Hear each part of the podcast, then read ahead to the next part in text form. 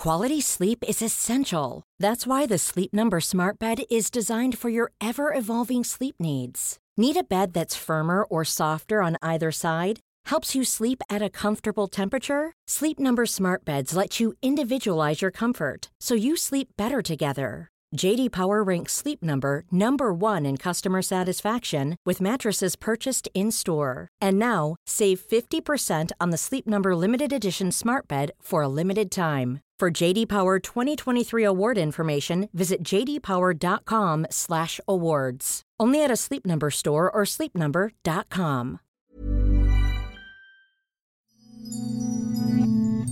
Hier ist der astrologische Podcast Astropod. Herzlich willkommen zum Astropod. Und zwar zur 26. Folge. Mit Alexander von Schlieffen und John Ruhemann. Für die neue Hörlinge können wir vielleicht noch mal erzählen, wie wir das eigentlich machen, warum wir das so machen, wie wir es machen. Genau. Dies ist ein Podcast, der sich mit der Astrologie beschäftigt. Und zwar nicht nur mit dem, was jetzt in der Woche astrologisch geschieht, sondern auch grundsätzlich mit der Astrologie im Makrokosmos wie im Mikrokosmos.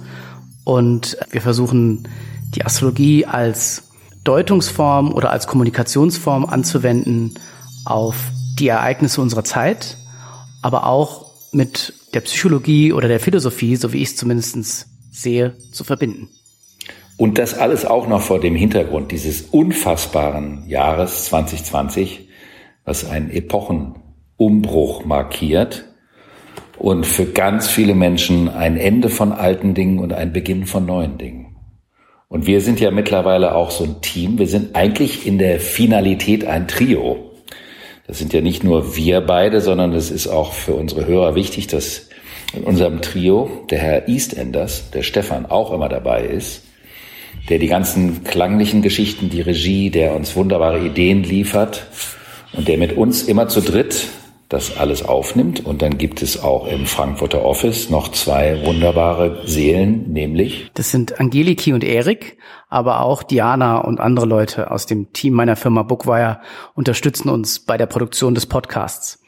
Und wenn ihr euch für Astrologie interessiert, vielleicht anfangt darüber nachzudenken oder wirklich schon tiefergehendes Interesse habt, dann seid ihr gleichermaßen hier richtig. Und wir bedanken uns mal wieder für wunderbares Feedback und interessante Fragen.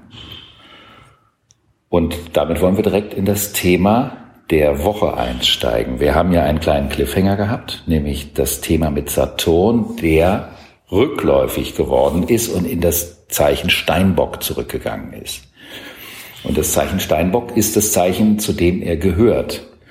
Und wir haben auch schon mal in einer vergangenen Folge darüber gesprochen, dass manchmal die Menschen Sorge haben, wenn Saturn im Steinbock ist, weil er da so stark steht. Aber das ist was Positives, weil Saturn steht für Strukturen, für Klarheit, für Ordnung, dafür, dass die Dinge funktionieren, dass sie stehen können im Leben, also in dem Körper sowas wie die Wirbelsäule, dass die gerade und aufrecht ist. Hat also auch was mit Aufrichtigkeit zu tun, obwohl wir hier keine moralische Anstalt sind, denn mit Moral kann man die astrologischen Konstellationen nicht gut deuten. Und damit haben wir in der Gegenwart drei Planeten in ihrem eigenen Zeichen, nämlich den Mars, über den wir in der letzten Folge viel gesprochen haben, in seinem Zeichen Widder, den Saturn und indem der Saturn in sein eigenes Zeichen zurückgegangen ist, in den Steinbock, haben wir drei Planeten im eigenen Zeichen. Das haben wir auch nicht so oft, weil die Planeten sich ja permanent bewegen und dadurch auch gerne in anderen Zeichen sind. Also es ist der Planet Mars in seinem Zeichen Widder.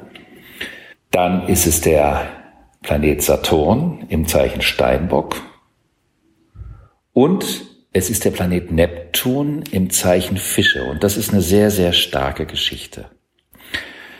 Saturn im Wassermann bedeutet, dass Netzwerkstrukturen errichtet werden oder dass Netzwerke die Basis von Zukunftsstrukturen sind. Also dass es eine Aufforderung ist, natürlich auch im Dienste des kommenden Luftzeitalters, sich auf die richtigen Kooperationen und Zusammenarbeiten einzurichten.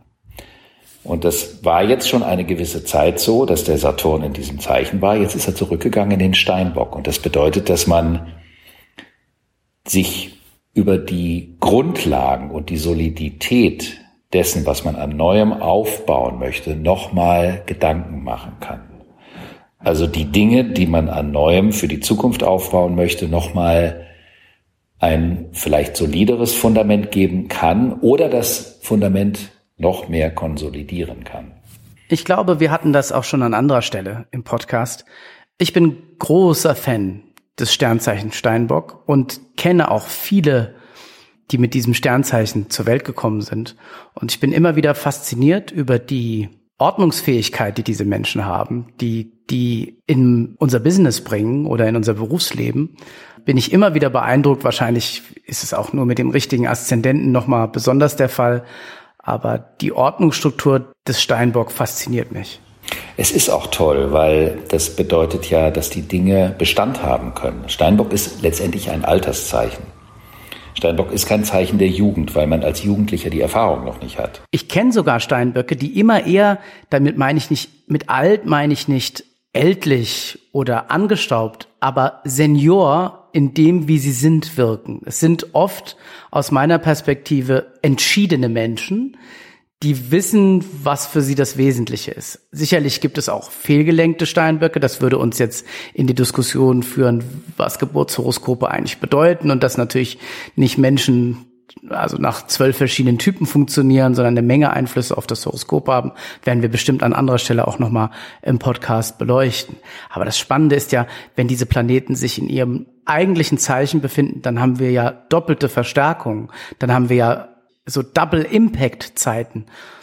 Führt das nicht quasi zur Verwirbelung oder so Hurricane-artigen Schwierigkeiten dann in so einer Woche? Na, das ist ja nicht nur eine Woche. Der Saturn ist bis zum 29. September rückläufig und dann ist er immer noch im Steinbock und geht dann wieder nach vorne, also das nennt man direktläufig und ist erst Anfang Januar 2021 da, wo er am 11. Mai rückläufig geworden ist. Das heißt also, wir haben bis dahin Zeit, eine riesige Revision zu vollziehen. Und wir haben ja mal darüber gesprochen, dass Rückläufigkeit bedeutet, dass man in andere Zeiten zurückgehen kann und Dinge an Bord nehmen kann, die sich aus der Gegenwart alleine nicht erschließen lassen. Und Steinbock hat eben zu tun mit dem Thema Qualität, Können und Erfahrung.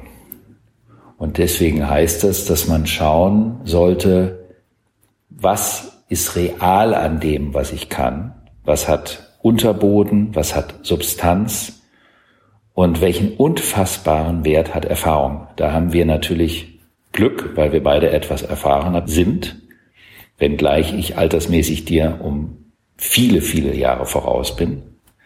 Aber das macht ja was aus, wenn man Erfahrung hat und mit den Dingen umgeht und dadurch die Dinge leichter und spielerischer werden können.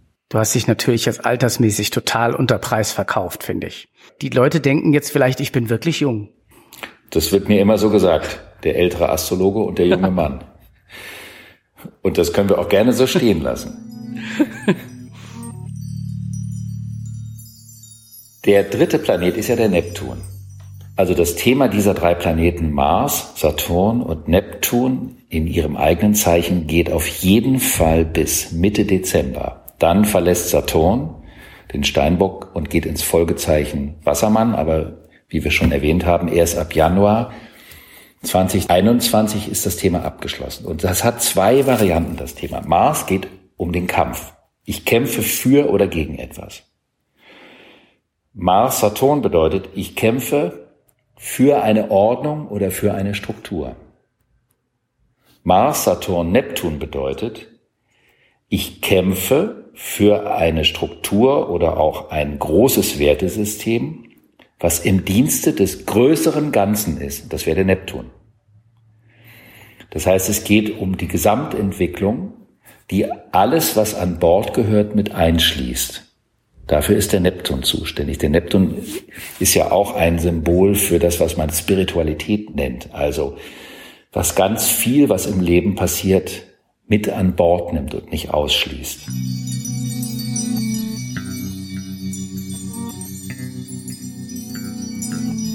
Ich habe dazu eine Frage. Und zwar die Planeten, die im Sonnensystem weiter draußen liegen und sich entsprechend in langsameren Zyklen um die Sonne bewegen.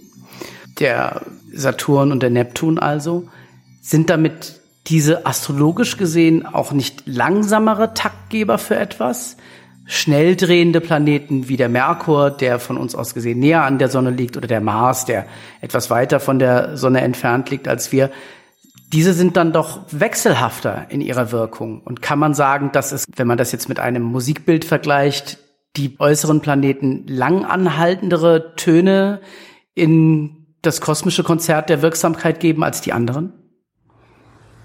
Das kosmische Konzert der Wirksamkeit, das ist wunderbar formuliert. Das ist definitiv so. Die äußeren Planeten geben die ganz großen Themen an und die Zyklen der äußeren Planeten bestimmen das Motiv ganzer Epochen.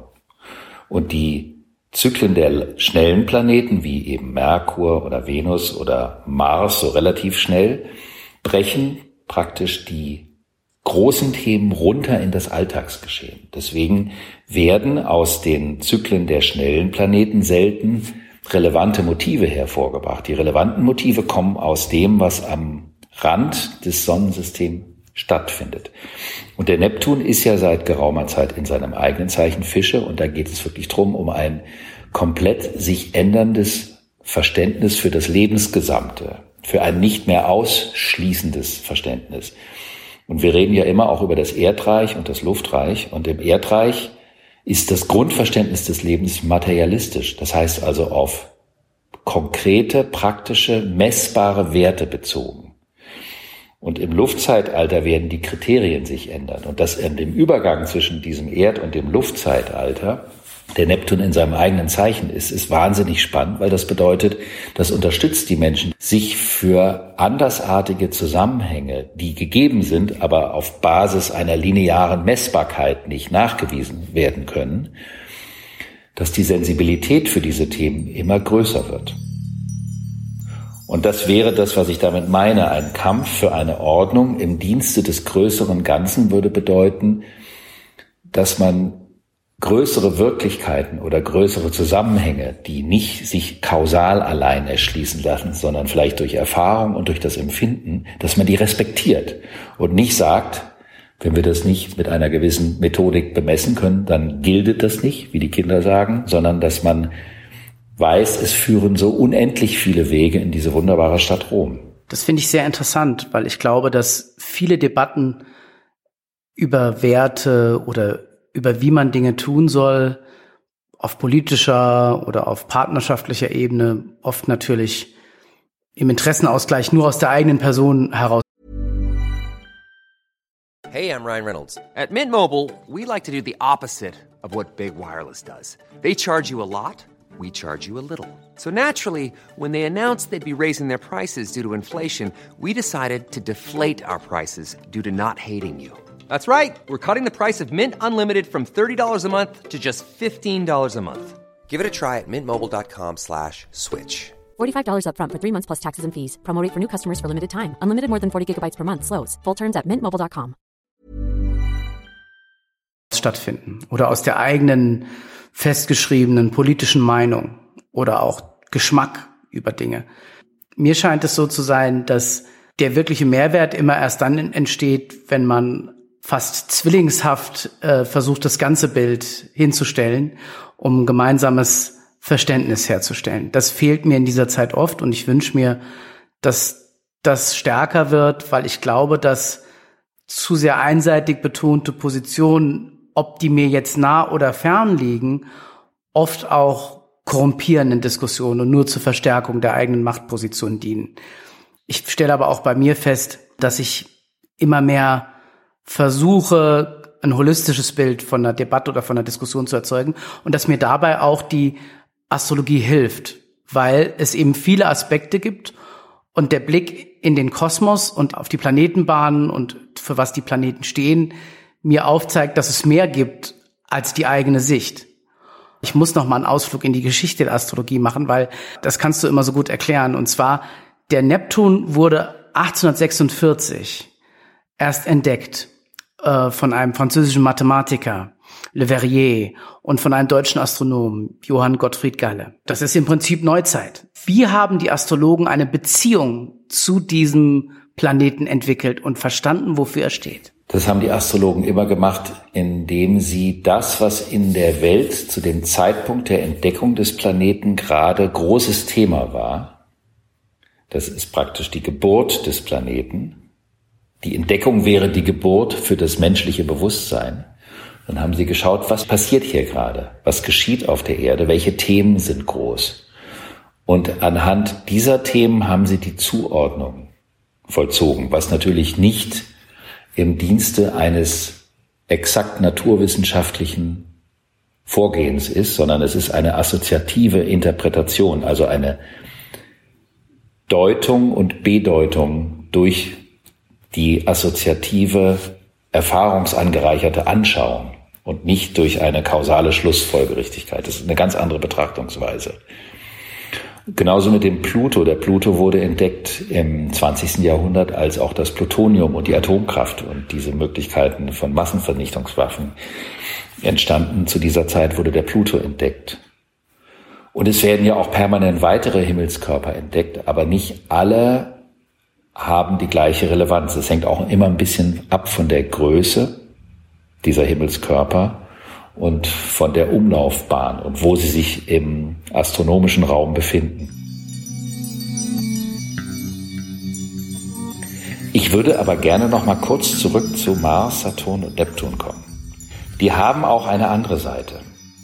Das kann also nicht nur Kampf für eine Ordnung im Dienste des größeren Ganzen bedeuten, das kann auch bedeuten Kampf für Regeln im Dienste der Vortäuschung einer Wirklichkeit damit die Leute wie Lemminge hinterherlaufen. Es hat ja immer zwei Seiten, eine astrologische Konstellation. Also entweder wird der Neptun benutzt als Simulation, als Mimikry, wie in der Natur, als Tarnung, damit die Leute einem bestimmten Regelwerk hinterherlaufen, damit eine bestimmte Gruppe von Erdbewohnern hoffen, damit eine Lufthoheit zu erlangen.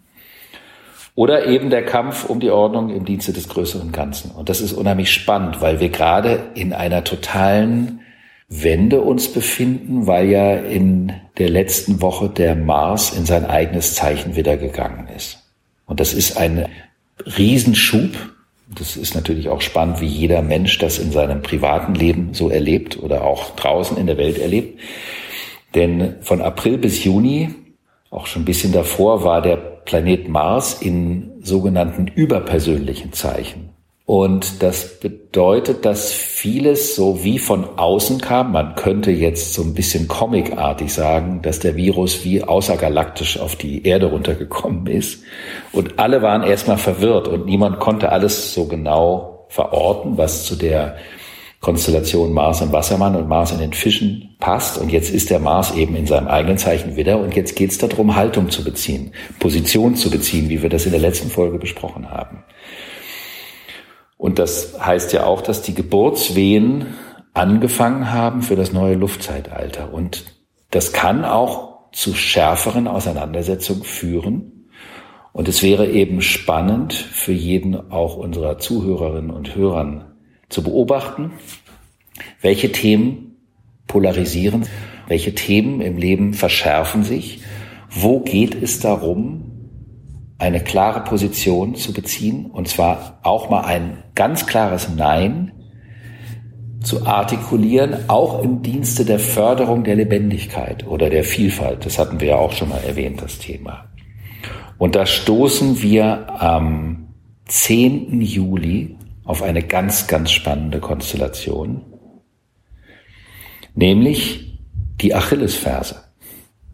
Das ist eine Achillesfersenkonstellation. Da geht es also drum, wo ist man verletzbar, wenn man kämpft? Wo kann man, wenn man sich mutig in das Thema reinschmeißt, unter Umständen aus dem Kampf geworfen werden?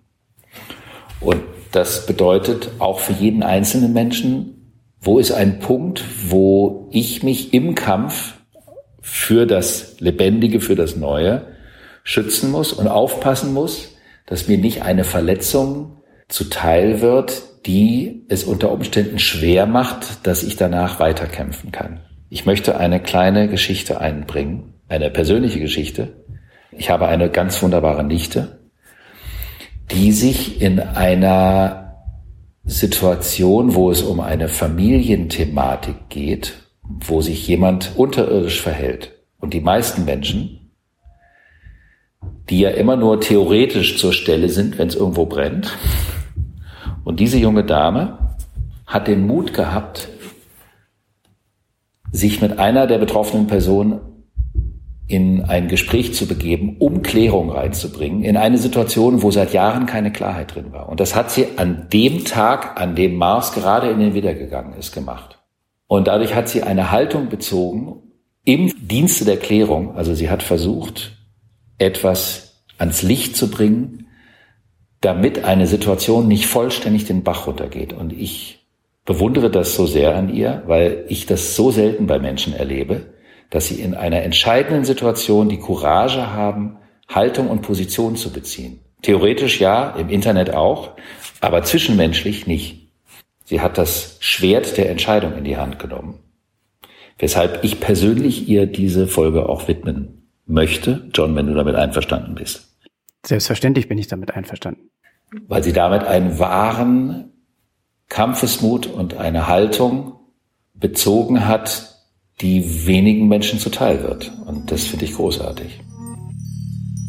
Ich bin beruflich oft in der Situation, dass ich verhandeln muss. Und ich habe da eins gelernt, dass jenseits der Kunst des Kompromisses auch die Kunst des Nein-Sagens wichtig ist. Weil uns ein Nein manchmal einem Ja näher bringt.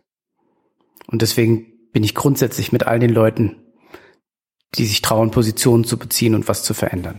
Ich glaube, wir beide sind Menschen, die lieber Ja als Nein sagen, aber manchmal muss ein kleines Nein sein. Oder auch ein großes. Also in Verhandlungssituationen, wo es um das Interesse von vielen geht oder um geschäftliche Interessen oder auch persönliche Interessen, ist das klare Formulieren von Wertigkeiten, von Notwendigkeiten von zentraler Bedeutung. Und da bin ich wieder bei Steinbock, dass das auch eine Erfahrungssache ist, wenn man öfters in der Situation ist es gibt nicht viele Leute, die intuitiv gut verhandeln mit sich oder mit ihrer Umwelt. Zumindest ist das mein Erlebnis. Viele sind aus einer Harmonie herausgetrieben, weil viele Menschen, glaube ich, grundsätzlich sich nicht in Harmonie mit einer gewissen Situation befinden, sei es persönlich oder sei es geschäftlich und dann dazu äh, sich berufen fühlen, einen Schritt zurück zu machen. Manchmal muss man wissen, wenn das nicht der Fall sein darf. Und darum geht es am 8. Juli. Ich erlaube mir in dieser Folge zuerst auf den 10. Juli und danach nochmal zurück auf den 8. Juli gegangen zu sein, weil die Konstellation des 10. Julis, die mit der Achillesferse, die bringt ein grundsätzliches Thema an den Tag.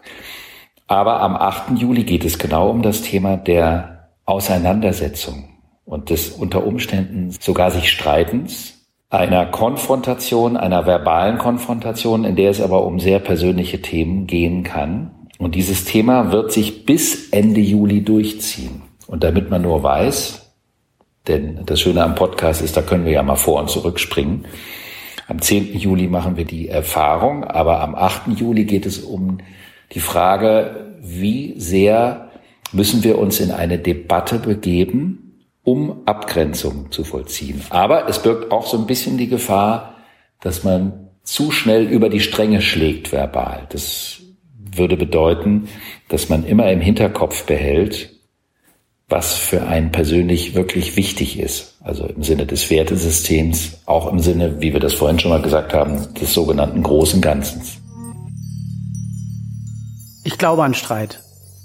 Ich weiß, dass die Meinung unpopulär ist, aber ich habe das in meinem Leben erlebt, wenn du etwas von dem verstehst, von dem du redest, und ich etwas verstehe, von dem ich rede, und wir beide leidenschaftlich diskutieren, dann haben wir die Chance, dass was Besseres bei rauskommt. Das stimmt, weil man ja selber auch immer nur mit seinen eigenen, insofern vielleicht auch mitunter beschränkten Erfahrungskreis bleibt.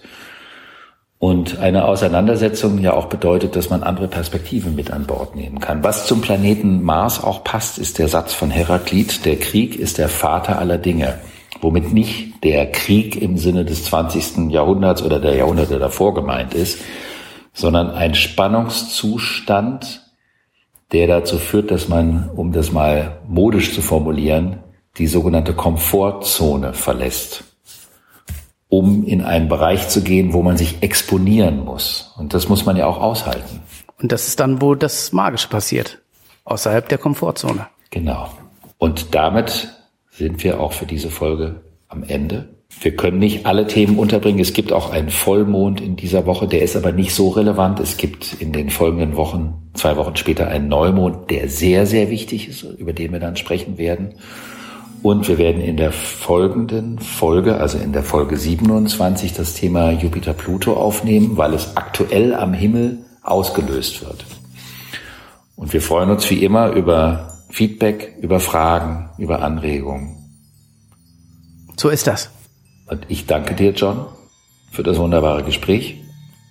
Ich danke dir, Stefan, für das Wirken aus dem Hintergrund.